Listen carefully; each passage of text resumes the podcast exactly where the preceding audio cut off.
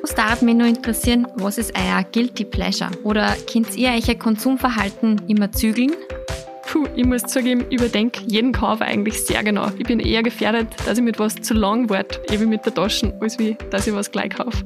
Und bei dir, Steffi? Ja, ich glaube, da rede ich jetzt nicht drüber. Ähm, mein Konto sagt das, glaube ich, ganz genau. Nein, also ich, Marketing ist für mich gemacht. Also ich bin da wirklich sehr gefährdet, wenn ich irgendwas sehe, dass ich das dann gleich ummöchte. Aber ich glaube, Tina, du bist mir da vielleicht ein bisschen ähnlich. Das kann sein und mein Guilty Pleasure, das sind eindeutig Bläser. In alle Farben und Formen. Wenn da Freundinnen bei mir ins Ankleidezimmer schauen, die lachen immer über mich und fragen, ob ich vielleicht gleich eine Boutique aufmachen möchte.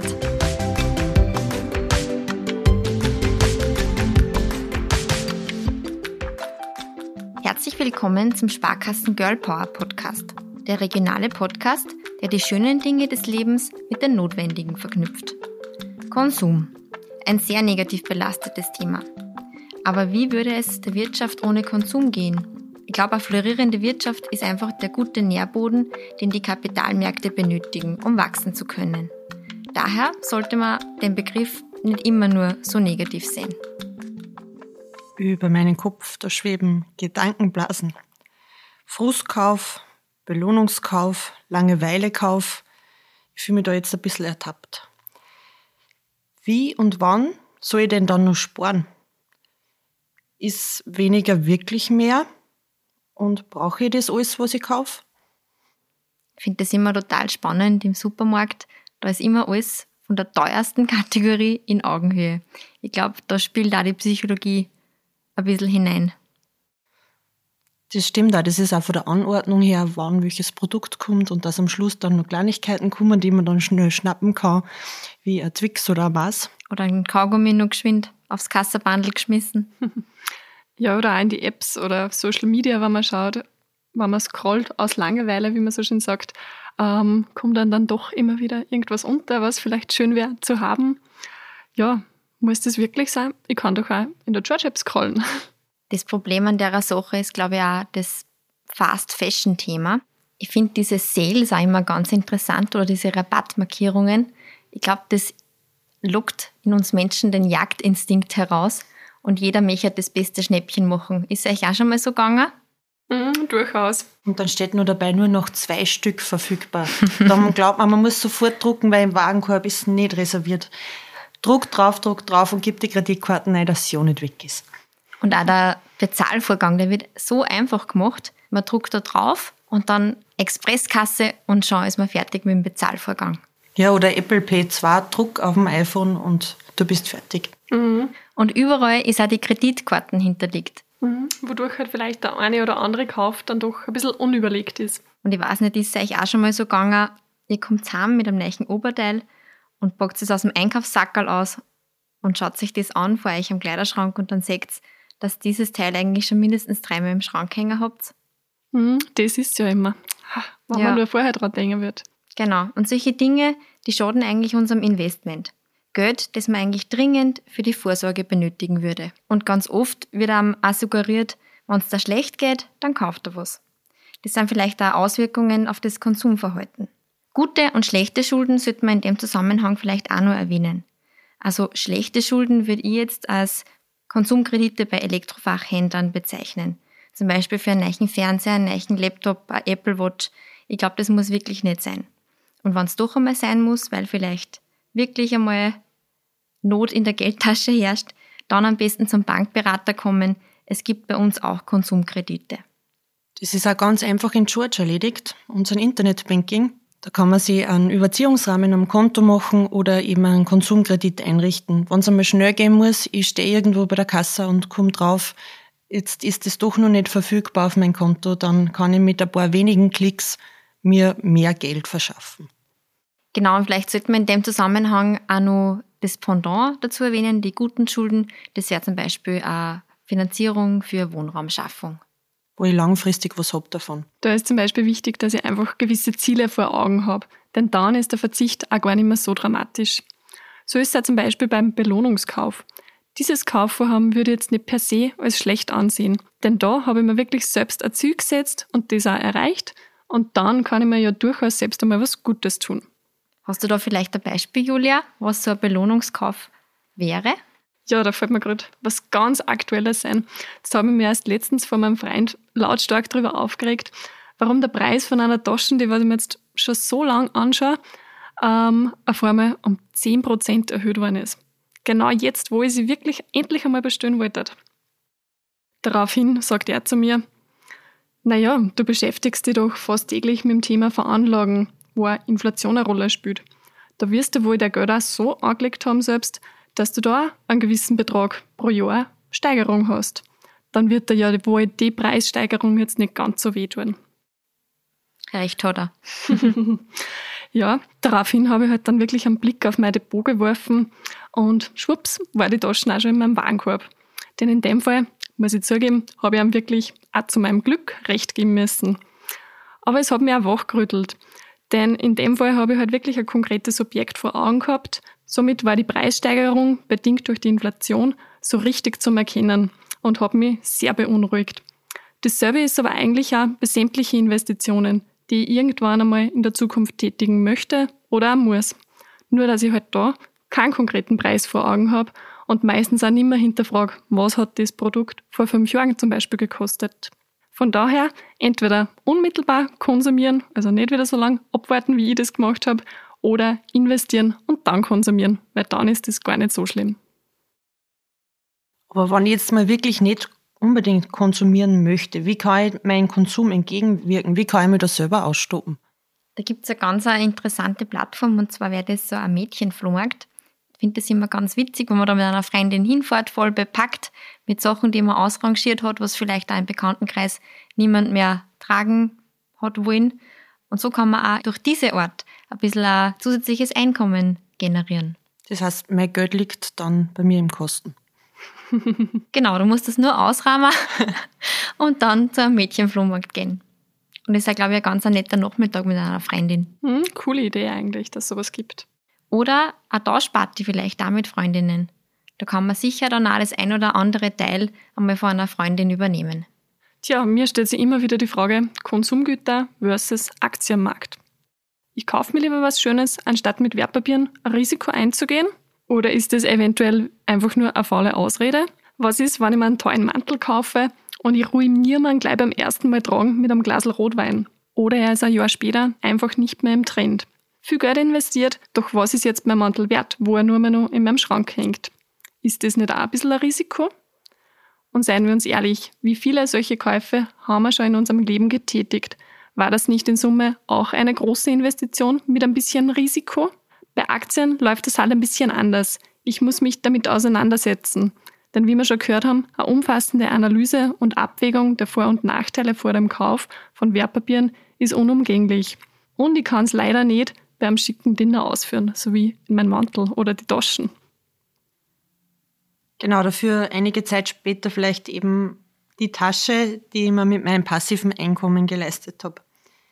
Die eigenen Wünsche zu erfüllen und jetzt nicht jeden Cent umdrehen zu müssen, das ist schon super. Also ich mache das immer so, ich habe ein Sparkonto, da geht ein Geld drauf und wenn ich den Betrag äh, erreicht habe, den ich mir vorher gesteckt habe, dann leiste ich mir was. Das heißt jetzt der nächste Urlaub, die Taschen, von der ich schon seit zwei Jahren träume. Ja, da gibt es eigentlich viele Beispiele, die man so abwickeln kann. Aber könnt ihr euch nur erinnern, wie fast jede zweite Influencerin gefühlt die gleiche Taschen zum gleichen Zeitpunkt austragen hat? Also ich glaube, das ist auch ein bisschen eine Werbemasche und eine Manipulation von Kundinnen. Mein Tipp dabei wäre, vielleicht einmal ein, zwei Nächte drüber schlafen und wenn man das Teil noch immer im Kopf herumschwirrt, dann erst kaufen. Und ganz wichtig dabei auch das Budget im Auge behalten. Tina, hast du jetzt irgendein Beispiel im Kopf? Da kann ich euch die Geschichte von Anna und Elisabeth erzählen, vielleicht kurz. Und zwar die Anna hat 2011 ein iPhone 4S um 620 Euro erworben. Damals waren die iPhones noch nicht ganz so teuer wie heute. Die Elisabeth hingegen hat 2011 20 Apple-Aktien gekauft. Und damit hat sie auch 620 Euro dafür bezahlt. Dann im Jahr 2020, also neun Jahre später, sind der Anna dann die iPhones zu teuer geworden und ihr altes iPhone ist in der Schublade verschwunden oder in der Wundertüte gelandet.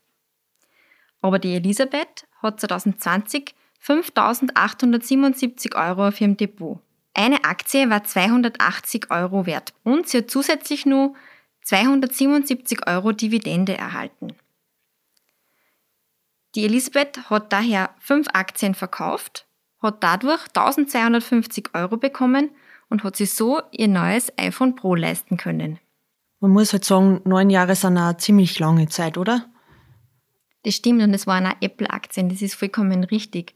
Aber wer hin und wieder sein Vermögen investiert, anstatt zu konsumieren, kann sein Geld erstaunlich vermehren. Und der Vermögensaufbau muss einfach langfristig ausgelegt sein. Mit Langfristigkeit und der nötigen Strategie und dem Know-how kann man sein Geld einfach gewinnbringend investieren. Genau, zum Beispiel 2020 und 2021 ist doch auch oft bei vielen das Urlaubsgeld übrig geblieben. Das wäre doch auch gleich mal so ein Ansatz zum Investieren. Genau, also alles, was man beim Online-Shopping nicht für Homesuits ausgegeben hat, kann man jetzt super veranlagen. Und welche Firmen sind da uns Mädels so ein Begriff, wo man sagen könnte, man kann da investieren? Was sieht man da in die Magazine und auf Instagram? Genau, da gibt es viele verschiedene Möglichkeiten. So ist zum Beispiel, ähm, wenn ich irgendein Markenprodukt vor Augen habe, das, was ich mir unbedingt einmal kaufen möchte, weil es gerade voll im Trend liegt, so kann ich doch überlegen, gibt es von dem, von der Marken nicht auch eine Aktie? Ist das Unternehmen nicht an der Börse notiert? Denn wenn ich schon auf dem Trend aufspringe, vielleicht machen das doch andere auch und kaufen sie die Taschen, wodurch dann automatisch der Wert der Aktie vielleicht steigen könnte. Wir bitten jetzt Michaela ins Studio herein und bitten um den Finanztipp der Episode. Heute ist schon viel über Konsum gesprochen worden. Es gibt dafür schon eine wichtige Faustregel.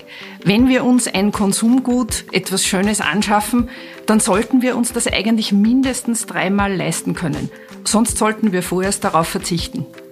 Aber um uns die Freude nicht ganz zu verderben am Konsumieren, es ist immer eine gute Überlegung oder eine Überlegung für eine Investmententscheidung, wenn wir selber etwas gerne haben. Wenn ich selber gerne mir eine schöne Handtasche kaufe von einer bestimmten Marke, dann ist es auch wert, dass wir darüber nachdenken, ob wir nicht eine Investmententscheidung darauf basierend treffen. Ich denke, nicht nur wir haben ein Gefühl für Trends, sondern viele Menschen. Und in Trends zu investieren ist immer gut. Ja, vielen Dank, Michaela, an den wertvollen Finanztipp. Und es ist ja nicht immer wichtig, dass man es leisten kann, sondern auch eine Überlegung wert, ob ich mir es auch wirklich leisten will. Und ich glaube, da hat Tina auch noch einen ganz einen tollen Tipp, ähm, wie man das überprüfen kann. Stimmt, kennt ihr die App CodeCheck? Na, sagt man eigentlich bis dato noch nichts. So kann man auch seine Konsumentscheidungen nochmal gut überprüfen und auch gleich erkennen, ob die Inhaltsstoffe des Produktes für einen geeignet sind. Das ist über eine ganz normale Smartphone-App möglich und der Scan auf der Verpackung wird einfach mit dem Telefon gescannt und so sehe ich gleich, ob da Inhaltsstoffe drinnen sind, die irgendwie bedenklich wären oder wo ich vielleicht eine Unverträglichkeit dagegen habe.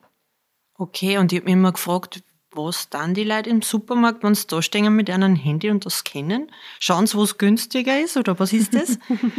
Voll cool und interessant, weil das ist ja eh immer so klein aufgedruckt auf die äh, Verpackungen. Das stimmt und das bietet wirklich einen ersten Anhaltspunkt für die Kaufentscheidung. Und so können wir unsere Konsumentscheidungen einfacher und besser treffen. Können wir das bitte gleich ausprobieren? Ich möchte das jetzt sehen. Sicher. Hat irgendwer was mit? Ah, Kaugummi. Tina, Kaugummi.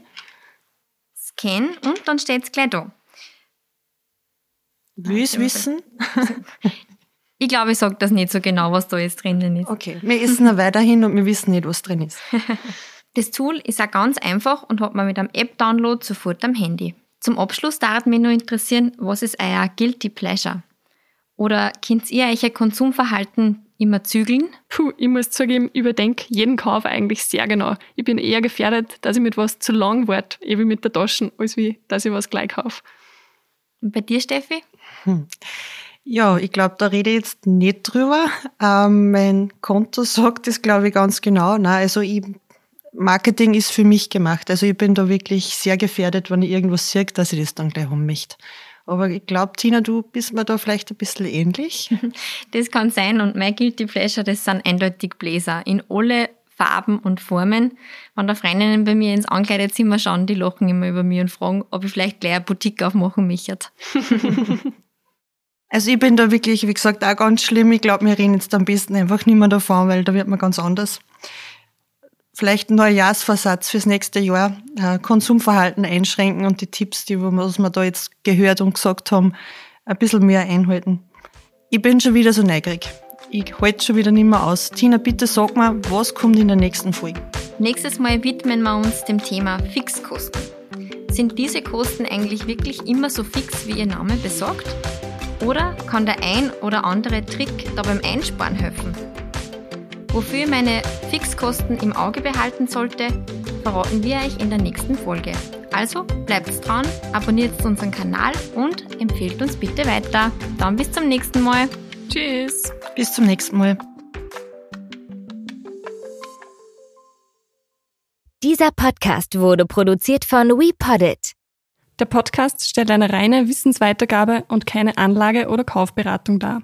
Es handelt sich um keine Kaufempfehlung für Wertpapierprodukte oder andere banktypische Produkte. Moderatoren, Sprecher und Inhaber dieses Podcasts haften nicht für etwaige Verluste.